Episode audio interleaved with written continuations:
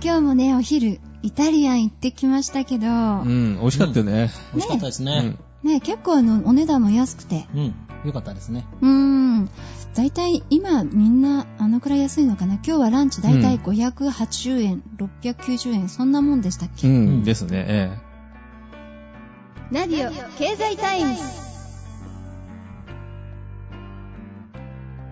将来はもっと安くなるかもしれないですけどね。将来、はい、今ね騒がれています、うん、イタリア、うん、これからどうなるんでしょうか、川田先生。本当ですね、あの先日もありましたあのイタリアの方のじゅうねん債、うん、まあ、国債の方が、まあ、利回りがすごく急上昇しているという話があったと思うんですけども、えーはい、よこさんそのニュースとか見られましたか。そうですね、はい、なんか新聞雑誌見るたびに、うん、とにかくイタリア、うん、っていうのが目に飛び込んでくるので、うんうん、あれちょっと前まではね、うん、こんなにあのイタリア騒がれてなくて、うん、ギリシャのことばっかりだった気がするんですけどね、うんうんうん、急激にですね、こうイタリアの話が入ってきてですね、はい、まあ、びっくりされた方多いんじゃないかなと思いますね、えーうん、はい、そうついにね ななてんごパーセント までいってますよ。ああ ななパーセント を超えましたか、はい、えーうんうん、新聞の一面にも出てましたもんね、うん、はい。ところでこの数字は何を意味するんですかね、はい、どんな影響を与えるって考えたらいいんでしょう、うん、まあ、あの利率、ね、利子がそれだけつくっていうのが、まあ、うんうん、一番基本的なところだと思うんですけど、そうですね、うんうん、利子ね、うん、利子って、うん、実はね詳しくは結構わからないっていうリスナーの方も多いと思うので、うんはいうん、川田先生解説をお願いできませんか。はい、あ、わかりました。はい、じゃあちょっとお話をさせていただきたいと思いますけども、うん、まずじゃあ優子さんがお金をですね、はい、こう足らなくなっちゃったと、ええ、まあ、毎月やりくりは上手かもしれませんけども、足らなくなったらやっぱりお金を誰かに借りるっていうふうにしますよね、はいはい、でそれと同じように、まあ、イタリアという、まあ、国が、まあ、こうやりくりがうまくいかないと、うんうん、でそれが、まあ、国の方が実際にその発行する借用書、はい、まあ、人にお金を借りるということなんですけども、まあ、優子さんにしてもお金借りたらまあ、ただで貸してくれるかもしれませんけども大抵はやっぱり何を要求されますか。利子ですかね、うん、そうですね、やはりその分こうちょっと上乗せしてよと言われるのと一緒で、はい、今回も ななてんごパーセント ということであれば、はい、実際その例えば借りた時に利子が少なければいいですけども、高くなるということはそれだけ信用がどうですかね。あ、ないないということですね。そうですね、はい、信用があればそんなに金利というのはつけないと思うんですけども、はい、つまりイタリアは今信用がない、うん、ということですか。そうなんですよね。例えば日本の場合このじゅうねん国債、はい、利回りというのがよく新聞の一面とかにですね、うん、まあ、日本経済新聞社さんなんかでいうと一面の右下の方に載ってるんですけども、はい、日本はどれぐらいだとご存知ですか。日本ですか、うん、山さん助けてください。いや私もね、はい、あの金利があっちが何パーでこっちが何パーでって追っかけてるわけではないですけど、そんなに危機になるほどの数字ではないので、うんえー、例えばじゃあ大したことない数字ですか、うん、そうですね、ななパーセント より低い、うん、はるかに低いですね、はい、実は いちパーセント 切ってるんですよね。 れいてんきゅうなな とかきゅうはちとかですね。そうなんですか、はい、ですから例えばひゃくまんえん借りて、はい、まあ、じゅうねんじゅうねんごにそのひゃくまんえん返しますよと言った時に、はい、毎年毎年その利息、まあ、いちねんごとに金利というのはいちねんごとに払う、まあ、その借りるレンタル料と思ってもらったらいいと思うんですけども、ですからひゃくまんえんの いちパーセント いってないということはきゅうせんはっぴゃくえんとか、はい、そうですね、うん、それぐらいこう利息を毎月払うということでしょうね、はいはい、ということはひゃくまんえん借りてその毎年 いちパーセント ぐらいずつということであれば最終的にはじゅうまんえんぐらいお金借りてそれが金利が続くということであればですね、はい、最終的にはそのひゃくまんえん借りてるんだからじゅうねんごにはお返しすると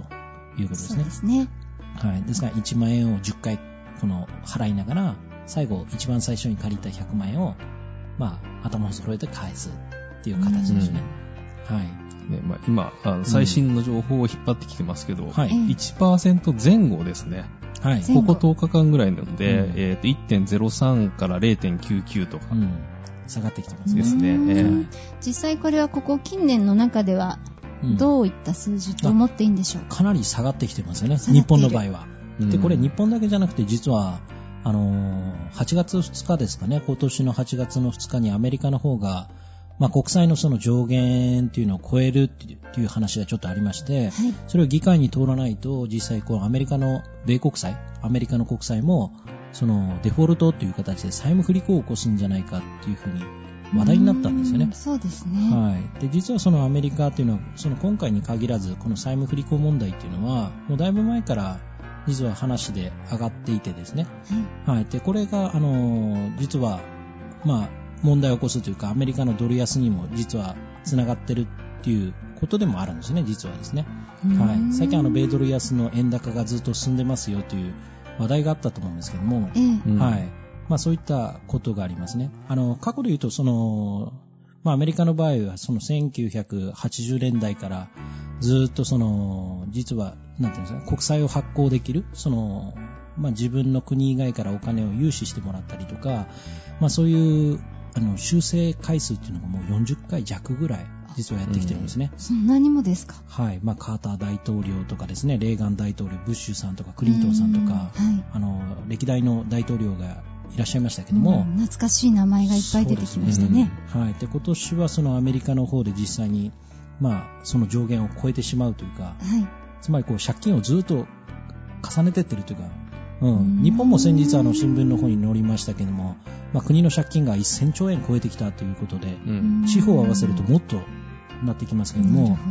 はい、まあ、そういったあの国債をこう発行していてですね、で通常はその返しきらない、それだけお金をこう上限を超えていくとやっぱり不和が起きるというかですね、返ってこないんじゃないのみたいなんですね、うん、はい、ですから、まあ、そういう上限までお金借りているということは最終的にそのアメリカの経済が良くないから人からお金を借りるということなので、まあ、アメリカであの最近こう言われているのがあまりこうドル安が進んじゃってですね、えー、あまりにもですね、で円高が進んでますけれども、アメリカの、まあ、特にそういう借金が返さなくなったらアメリカのある意味その、まあ、国債の裏付けであるドルという通貨が、うんうん、紙切れになるかもしれないということで、うんうん、ですからこうドルを売って、まあ、どちらかというと、まあ、貿易黒字国である、まあ、日本の方にちょっとこう逃げてるというかですね、うん、あと金を買ったりとかね、うん、そうですね、えー、金の方にだ金がすごいそのいちオンスというかですね、うん、このまあ、せんろっぴゃく、せんななひゃく、せんはっぴゃくドルという形でどんどん上がっていってますけども、はい、うん、ある意味アメリカのドルがその価値が下がれば下がるほど、まあ、アメリカが自分の母国で実際にその貿易黒字とかあのしていけばあのドルは強くなっていくんでしょうけども、はい、まあ、消費大国アメリカというのは他から物を輸入して輸出するの方が逆に少ないわけですね。そうですね、はい、まあ、今までその経済がまあ、他の、まあ、新興国とかから比べれば経済が強かったので、まあ、自分の自国通貨が強すぎてですね、逆にその自分の通貨が強いということは輸出競争力が弱くなっちゃうんで、うん、ですから貿易赤字が進んじゃうんですね、はい、だからよく日本でもその円高円高ってなるとあの海外旅行に行ったら結構ブランド物が安く買えるよとか、うん、あったよく言いますよね。言いますよね。はい、あとはスーパーとかでいうと、例えば海外から輸入しているものですね。ワインとかもそうかもしれませんけど、チーズとか、はい、まあ、そういったのを海外から輸入したときに円高還元セールとかって載ってたと思うんですよね。うん、ですね。安く買えるのはそこに理由があるわけですよ。うん、そうか、はい。それでたまにあの出てるんですね。そういうポップがね。そうですね。うーん、はい、円高還元セール。はい、うん、だから今回はそのイタリアのじゅうねん国債利回りが上昇しているということは。つまりこのイタリアという国のやっぱりその信用がどうなっているということですか。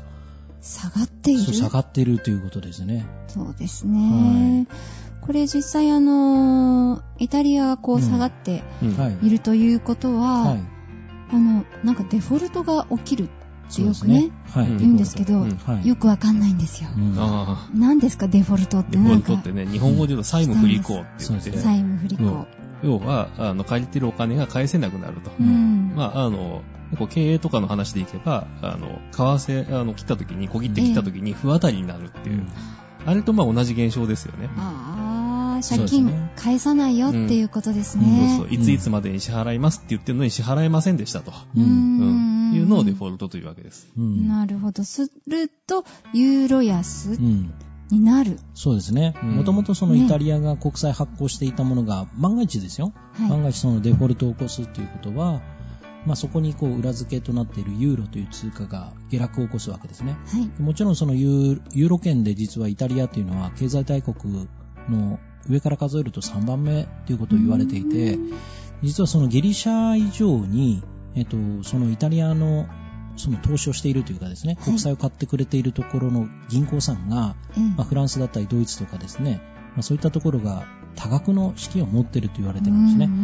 で、実はあの先日、えっと、ヨーロッパの方で、まあ、法案が通ったあの イーエスエフ、エスエフ ですか、はいはい、ヨーロッパ安定基金という形で、まあ、資金をあの投入できる額をこう増やしたっていう、一応いちおくユーロまで増やすという話があったと思うんですけども、はい、今回イタリアがもしこの債務不履行を起こした場合ですね、実はその法案をせっかく通しギリシャとかですね、もちろん他の国をこう支えるために法案を通したわけですけども、ええ、その額じゃ足らないって言われてるんですね。それは困りますよね。困るんですよね。ですからどういうことが起きるかというと、例えばそのドイツとかフランスとかのその実際にイタリアの国債を買っていたものをですね、このままじゃ紙切れになっちゃうということで、うんうん、少しでもいいからもう現金として戻したいということで売りが殺到する可能性があるわけですね。そうすると株式市場なんかも結局その国債暴落ということで、はい、まあ、銀行さんのその万が一不履行を起こせばですね、その分が今投資している案件を例えばひゃくまんえん投資していたとしたら、はい、結構値下がりしちゃっているんで、その差額が出ちゃいますよね、うん、そうですね。ひゃくまん投資していたら例えばななじゅうまんまで下がっちゃったりとか、はい、今その投資っていうかその企業さんっていうのは時価会計というのが取られていて、その帳簿価格と言われている購入した時のままでその決算を迎えるということができないんですよね。例えば値下がりした分はまた自分でその資金を調達してきて穴埋めをしないといけないという法制度があってですね、はい、ですからその穴埋めをするためには他の株式市場だったりとか、まあ、先物だったりとかですね、そういった投資案件を売却したりとか、またはまた他の金融機関から自分のところに投資してもらうような増資とかですね、行って対応しないといけないってなるんですね、えー、そうすると他のところも投資をするということであれば他の案件売却かけてまた投資をしていくとかってなる可能性もあるので、うん、そうすると株式市場がまた大混乱を起こすというかですね、そういう危険性もあるわけですね、不履行を起こすということは、うん、なんか結構、うん、今回のイタリアの、はい、あの問題に関してはいろんなことがこう芋づる式に起こっていく可能性がすごく大きいわけですね。で、その結果ものすごく大きなダメージを世界中が受ける、うんうん、そんな危険を感じますけど、うんうん、もうね、その潜在的にいろんなところにもう火種を抱えていて、うんうんえー、もうそれが連鎖的にドカンドカンいくと、うんねえうん、本当ですね。なんか、うん、だって日本ももうまずいわけですよね、うんうん、本当そうなんですね。ね、だから今回そのイタリアはその借金というのがどれくらいかということなんですけども、うんまあ、ギリシャはその ジーディーピー 比ですか、うん、いちねんかんで、まあ、どれだけ付加価値を生むかというのが ジーディーピー 比でいうと過去のその国債をどれだけ発行しちゃったかというかですね、借金ですね、はい、これは ジーディーピー 比でいうと ひゃくろくじゅういちパーセント と、うんうんうん、でこれがあの実はポルトガルですね、はい、あの イーユー とかヨーロッパ連合とか アイエムエフ の方からも資金調達を受けているというかですね、経済が危なくなったあのピッグズの、うん、あの P の部分ですね、はい、でポルトガルなんかは実はその国債の利回りがその自分の母国のですね、ポルトガルの国債のその金利が ななパーセント 超えた瞬間からですね、実は金利が高騰してしまって、うーんななじゃ収まりつかなくなっちゃったんですね、えーはい、ですからアイルランドもそうだったんですけども、はいまあ、ピグズのもう一つの I ですね、えー、でそこも ななパーセント 超えた瞬間に一気にこう金利が上昇したことによってもう太刀打ちができないということで、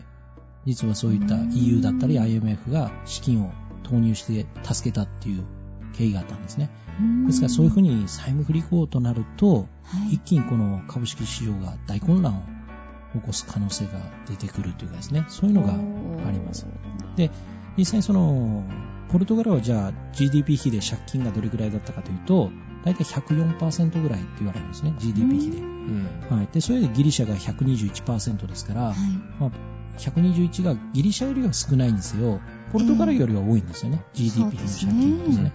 うん、はい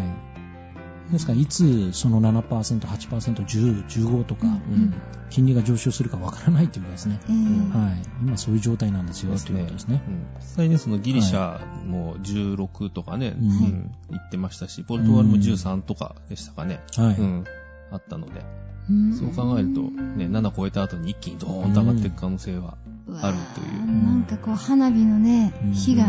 あちらこちらでチリチリとこう仕掛けられてる、うん、まだ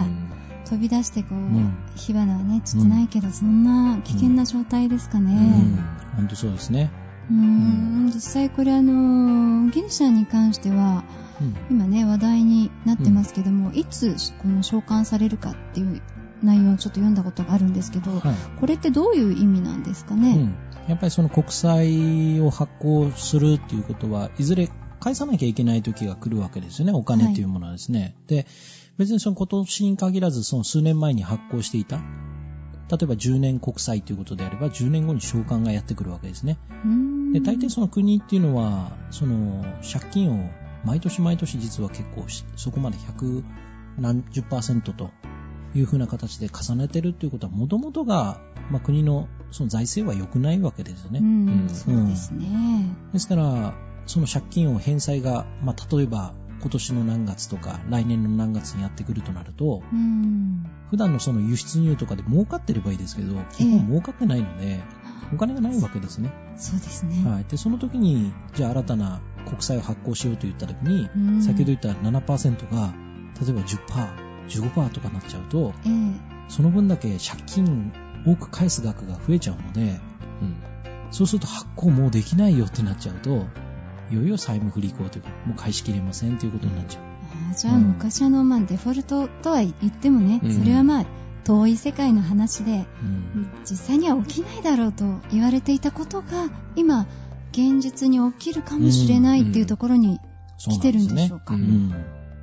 困りますね、うん、ある意味こう世界はつながっているというか、うんまあ、今日もこうパスタ食べに行きましたけども、はいうんパスタも影響を受けるわけですか。そうですね。ただ、まあ、ユーロ安ということで、まあ、そのつながっていますがイタリアが債務不履行問題が起きればそれだけユーロ安になるので、はいうん、今そのひゃくななえんとかひゃくごじゅうろくえんろくじゅうななえんぐらいあるのがまたひゃくえん切ってきちゃうようなことになれば円が強くなりますから、えー、例えばスーパーとか行った時のパスタとかが安く輸入できることになりますからなるほど、うん、だ皆さんこうパスタが大好き、まあ、イタリアンがこう大好きという方なんかで言うと、ええはい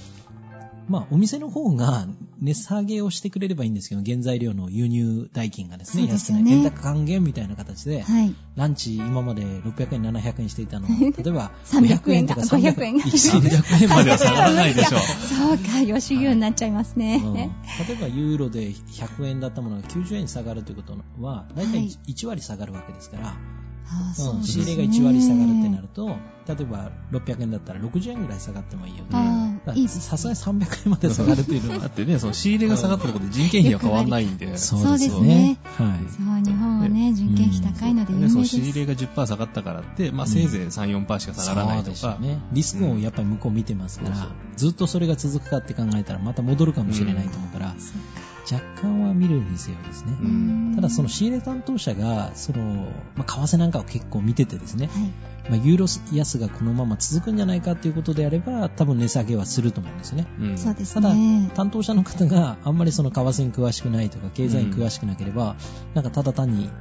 この仕入れがお安く済んじゃったな、うん、その分儲けになるなとしか思わないので、うん、多分値段は据え置くと思うんですね、うん、だからお店に行った時に円高還元でパスタ安くしてますよって言ったら、うん、結構経済詳しい方だなって見れるかもしれないですね、うん、そうですね一つこう会社のなんて言うんでしょう、うん、先を見通す力、うん、そうみたいなのがそれを見れると思いますよ、うんはい、商品の価格から分かると、はいうん、あ面白いですね、うん、やっぱり消費者の方を見てその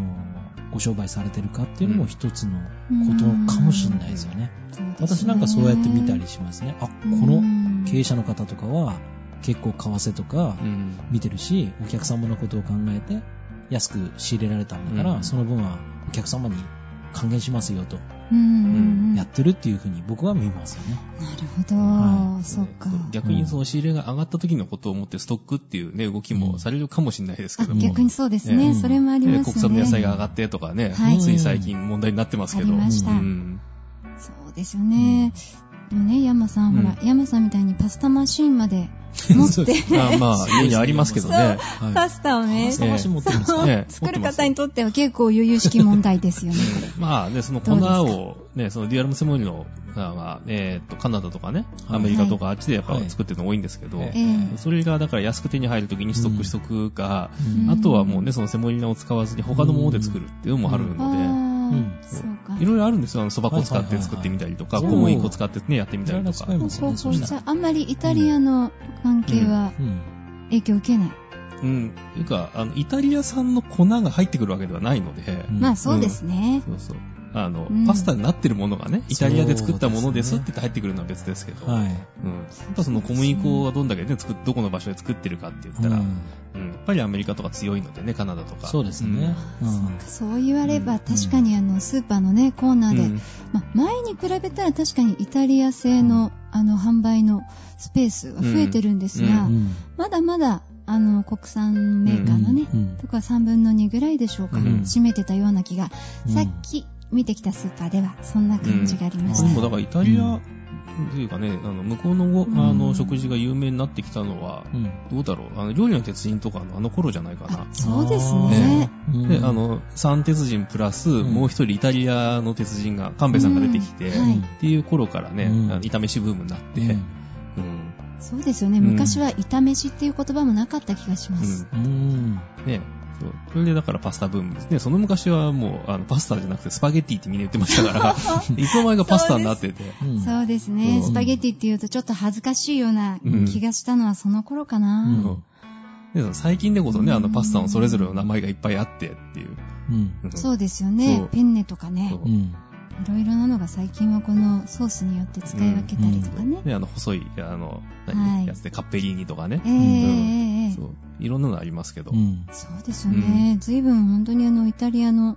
製品がドーンと入ってきたのはその頃ですよね。うんうん、まあ、もちろんその時一緒にブランドものももしかしてその頃どっと来たんでしょうか。もっと前でしょうかね。ブランドものもう一つ前じゃないかな。うん、あのバブルの頃とか。そうか、そうですね。そうですね。うん、円が強くなったからだと思うんですよ。えーうん、あ、そこの影響で一気にブランド物がやってきたと、うんね、うん、ドル円だけじゃなくてやっぱりユーロ、まあこうユーロの前とかですね、うん、はい、他のそのユーロが合併する前から結構入ってきてましたよね、やっぱりですね。うん、まあ、今回、まあ、イタリアはもうブランドがたくさんありますけれども、ね、うん、ユーロ安によって今から例えばブランド物を買おうとした方はちょっと待っといた方がいいかもしれないですね。皆さん今川田先生がストップをかけております、はい、買おうと思ってた方もうちょっとお待ちくださいね。本当そうですね。まあね、どっちに転ぶか分かんないです。分からないですよね。うん、うん、まあ転ばぬ先の杖にこの番組がなれば嬉しいですけどもね。本当そうですね。まあ、具体的には例えばグッチとか、はい、うん、プラダとかですね、えー、アルマーニとかですね、うん、リサーチとかイタリアのブランドになりますから、結構多いですからね。うん、いやそうか。でも、まあ、このブランド物を買う代わりに上がるかもしれないものがあるらしいですね。うん、あの金ですか。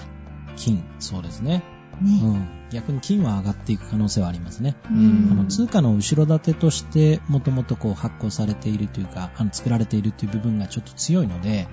えーはい、ですから、まあ、今なんかドルが安くなったりとかすればですね、まあ、単なる紙切れになっちゃうんじゃないかということであれば、実物っていうその金とか、はい、あとはそういった、まあ、資源ですよね、そういったものに流れやすいので、金がこう上昇していくというのは多分続くんじゃないかなと思いますね。あ、そうなんですね。私も最近こう、うん、駅とか歩いてると、うん、結構こうゴールドに関しての、うん、あの宣伝広告、うん、看板とかがね、前よりちょっと増えてる気がするんですけど、うん、そんな気がしません、うん、ね、山さん、うんうん、結構純金積み立てとかで月さんぜんえんからとかですね、えー、あるんで、ですからそういうふうにこうやられる方が多いですね。うん、うん、そうか、意外にもこれから金が上がる可能性がある。うんうん、まだまだですね。もう上がってるんですもんね。うん、そうそう、上がってきたところで、まあ、この辺でいいやって言って手放してる人も多いんだけど、うん、いやまだもうちょっと行くでしょうっていう、うん、むしろだからもうちょっと行くと思ってるから買い手がまだいるわけです、うん、そうですね。これでもうそれ以上上がんないよねってことになったらもう買い手もいなくなるので、うん、そうすると今度ね下がってくる、うん、まあ、株とかも同じですよね。あとそのお金っていうのは紙じゃないですか、要は。そうですね、うん、いくらでもすることはできるんですよね。うんうん、人間のその許可が起きれば、そうそう、発行制限をするのはね、はい、当然ありますけど、うん、でも中国なんか発行制限ないので、えー、だから人民元はどうなるかわからんって言われている部分もある。うんうん、なるほど。でそれが金っていうのは埋蔵量が決まってるので、うん、土の中でこう取れる量っていうのは、うん、であれは天然物で自分たちで作ることは絶対できないからですね。うん、まあ、そうすると取れる量が限定されていて、うん、お金が増えていくってことになれば、うん、そうですね。お金で金を買おうと思えば、うん、金は上がっていっちゃいますよね、どう考えても。うん、そうですね。まあ、今でこそね、あのサイクロトロンってあのでっかいあの原子核の、うん、あのいじれる実験場があるんですけど、はい、そこで物をぶつけると金は作れるんですよ。え、錬金術ですか？そうそうあれそうあの物理学とかねそっちから行くとできるんですけど、出来上がった金よりも作るコストの方が高いんです、はい、あそれで作らないだけですか？そうそうそう、うんうんじゃあもし将来すっごい安く金作れたら、うん、金は暴落するでしょう。暴落するでしょうね。怖い世界です、ね。だってあのダイヤモンドだって、はい、あれも作れますからね。うーんあのでっかい結晶は作れないですけど工業用のちっちゃいあの砂粒みたいなやつは作れて、でそれをあの磨いて 磨, 磨くのに使う磨き粉として使う。そうですね。それは聞いたことがある。うん、そうですね。そうサンドペーパーみたいなのを作るとかね、うん、切ったりするときとかですね、うん、ダイヤモンドを先っちょにつけて、うんえー、それでキーッとこう切るというか、うん、一番硬いから今の世の中あの現代錬金術って本当に物作れるんですけど、うんまあ、コスト見合わない部分っていうのがいっぱいあるので、うん、そうでしょうね、うんうんまあ、これがどんどんねテクノロジーが進んで、うん、安く作れるようになったら、うん、こういったダイヤモンドですとか金とか、うん、そう貴金属が、ね、変わりますよね、うん、価値が変わってきますよね、うん、希少価値があるからっていうのがなくなるので、うんいやでもね金もあのダイヤモンドも食べられないんですよね食べようとしたんですかいや最終的にはほら、ね、人間衣食住、うん、基本まず食ね、うん、食べられないと困るわけで、うんうん、やっぱりイタリアに始まって今ね今日小麦粉の話とか、うん、蕎麦の話とか、うんまあ、つながるのかななんて思ったんですけどね、いろんなもんつながりますよ、うん、ですよね、今貴金属の話まで行きましたからね、えーちょっと前にね、うん、あの関税の話をした時に、ああ、そうですね、ちょっとあのこんにゃくの関税がある情報筋では、うん、せんななひゃく何パーみたいな話を聞いたんですけど、うんうんまあ、これってちょっと計算の仕方次第で実はね、そうそうちょっとしたからくりがあって、うん、そうあれね、そう せんななひゃくろくパーセント がトップ最高値、はい、トップの値だっていう過去、過去ですか、そう、うん、あのきゅうじゅうごねんぐらいの話らしいんですよ。うん、ああそうなんですね。えー、でえー、っとまあ、今ねその手元にある資料でいくと、はい、にせんはちねんの時点で さんびゃくごじゅっパーセント ぐらい、うん、あじゃあその時点でお米よりは下がっていたと、うんうん、っていうぐらいにすごい変動するんですけど、うん、なんでこんなに変動するのかと、うんうん、あの他のものは金額ベースでかかってるから、うん、為替レートが変動すると、うん、それでだからそのパーセンテージは一緒、うんうんなんか為替レートが変動して値段がにばいになりましたって言ったら関税っていうのその税金額もにばいになっちゃうわけです、ええうん、でもパーセントは変わってない、うんあうん、に対してこんにゃく芋の場合には、はい、芋の重さに対してかかる、うん、そうそうだから物理的な量に対してかかるから、はいうん、その量が増えたから減ったからっていうところでは変わるんだけども、うんうん、値段が変わったからっていう変動はない、うん、なるほど為替レートとかですね、そうそう、うんうん、そうそこのからくりがあるからあの為替レートがにばいになりましたさんばいになりましたって言った時に、うん、関税率っていうその数字だけ見かけの数字だけがにばいさんばいになってくる、うん、あそっかじゃあ実際これね、うん、あの重量ベースでせんななひゃく何パーが、うん、金額ベースになると、うん何パーになるんですか？えーっといくつ ごひゃくろっぴゃく とか、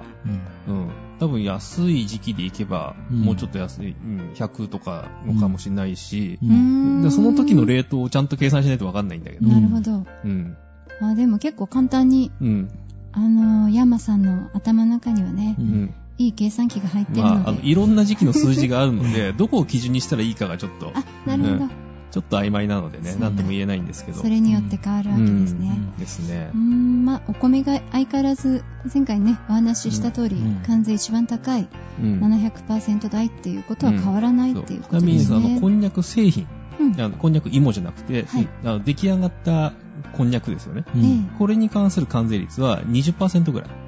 うん、にじゅってんさん とかかな。うん。うん